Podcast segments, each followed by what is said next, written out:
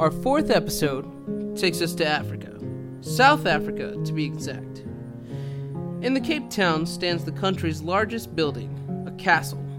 A castle is a great symbol of an old age past of protection. This one is different, you see. It doesn't hold a history of knights and fair maidens. It holds a history of pain and death. This is the Castle of Good Hope. I am John Walls, and welcome to another episode of World Haunting. If you were to look at the castle from above, it would remind you of another building, one in America, the Pentagon. That is because the walls enclose the castle in a pentagon in star shaped style. The Castle of Good Hope stands with high walls on the shores. The construction built with was a clever idea. The high tides from the ocean would fill a moat around the base.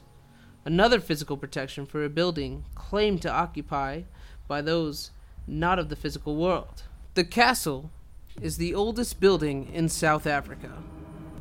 Built in 1666 by the Dutch East India Company and was created over top an older fort called Fort de Gode Hope or Fort of Good Hope.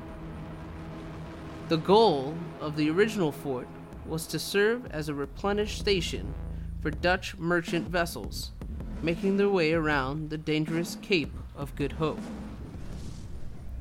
The fort was decided to be upgraded in the late 17th century due to conflict among British and the Netherlands. The building needed a promotion to a castle to defend Dutch interests. The castle was upgraded to include a church, workshops, a bakery, quarters, and merchant shops. It was painted yellow to reflect the intense African heat. Citizens were to flee inside the castle walls in case of an attack. What is most frightening part of Castle Good Hope is the Donkergat, the name of the dungeon beneath meaning dark hole. There the place would hold prisoners, those prisoners being escaped slaves, natives who rose up against the insurgents, and anyone in the government just didn't like. They would be chained to the walls as if from a medieval movie. Those who were chained were tortured brutally. Those waves that helped fill the moat also had another purpose. Because you see, the waves would also sink into the dungeon and fill it with water, and drowned prisoners locked below. Before the time of mass extinction, this fortress had its own technique of clearing the occupants. A painful end to a painful living within these walls. During the Second Boer War, in the early 20th century, the castle housed prisoners of war, including Fritz Joubert Duquesne, the leader of the Duquesne spy ring. He was one of the most famous residents of the castle. But it wasn't his past that made him famous. It was what he did when he resided in the dungeon of the castle. Duquesne was one of the few that made it out of his cell. He dug the walls with an iron spoon, much like in Shawshank Redemption Manor. He tunneled his way to freedom. Unfortunately, unlike the movie, he ended up stuck in the tunnel when a stone slipped. He was found unconscious the next morning and put back into a cell. Castle of Good Hope has a long history of cruelty, imprisonment, and torture, and there have been many reported claims that a number of ghosts and spirits haunt the castle. Some in the castle can hear voices and footsteps along the halls and in the dungeons, especially in the torture chamber, which is known as the Donkergat or Dark Hole a place that led to cruel acts among men and their eventual death by drowning as the dark hole filled with water. A lot of emotion, pain, and death was built up within this pit. Perhaps something was left. Others claim to see if a corporeal couple arguing in the courtyard, but will vanish if onlookers approach them. We don't know who they are or why they argue, but it must have been a serious argument to surpass death itself. Another act that gives fright to the occupants of the castle is that the lights switch on and off in the Buuren Bastion. Of course, this is an old building. Maybe the wiring isn't up to the 21st century code. Or maybe the flicker means something more.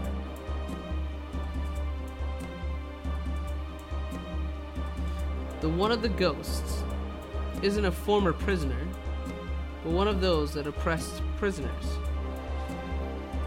A former governor of the 1720s, Pieter Gisbert van Noordt, is known as the cursed governor. People have claimed seeing the late governor van Noordt at a night. He was infamous in his day.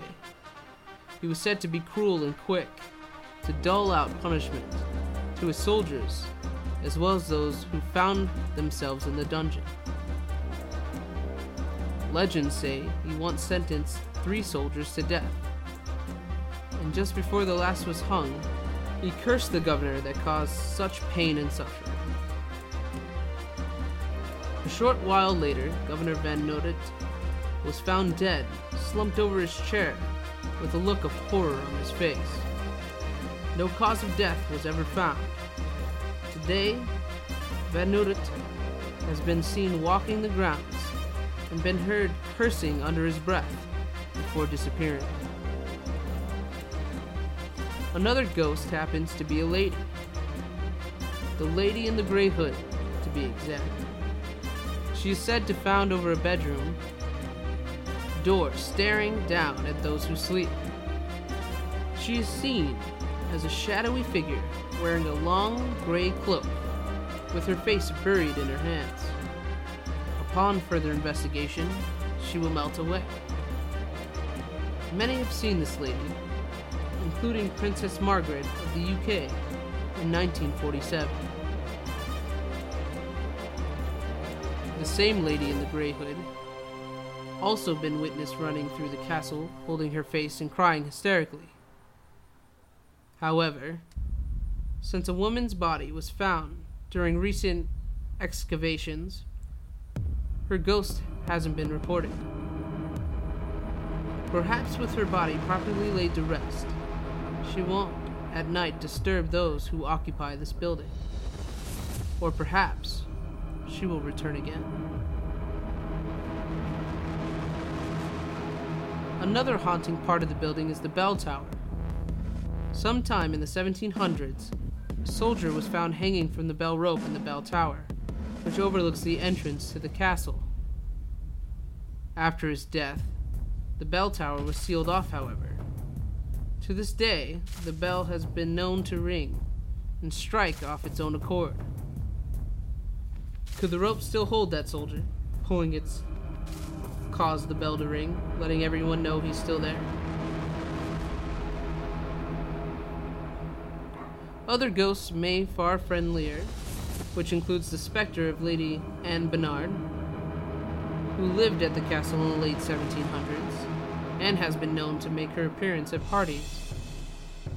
Lady Barnard was a, was a Scottish traveler, writer, artist, and socialite, and the author of the ballad Old Robin Gray. She only resided in Cape Town for five years, but those five years must have left an impression on the castle. The ballroom itself is known as Lady Anne Barnard's Ballroom. She is also known to appear in the dolphin pool bathing leisurely naked, just like she did when she was alive. She is also known to have left a cursed painting above the fireplace. The painting is of peacocks in a garden. Rumor of the curse says if it moves, the mover will die. This may be just a story, but is now covered in a cloth to hide the picture from viewers. Who's to know if that's really her? She died in London 1807. But perhaps part of her never really left South Africa. Another more friendly ghost is that of a black dog. You shouldn't be alarmed if you come across him in the castle grounds. The dog will bark and attempt to leap at visitors just before disappearing inches before contact. But you shouldn't worry.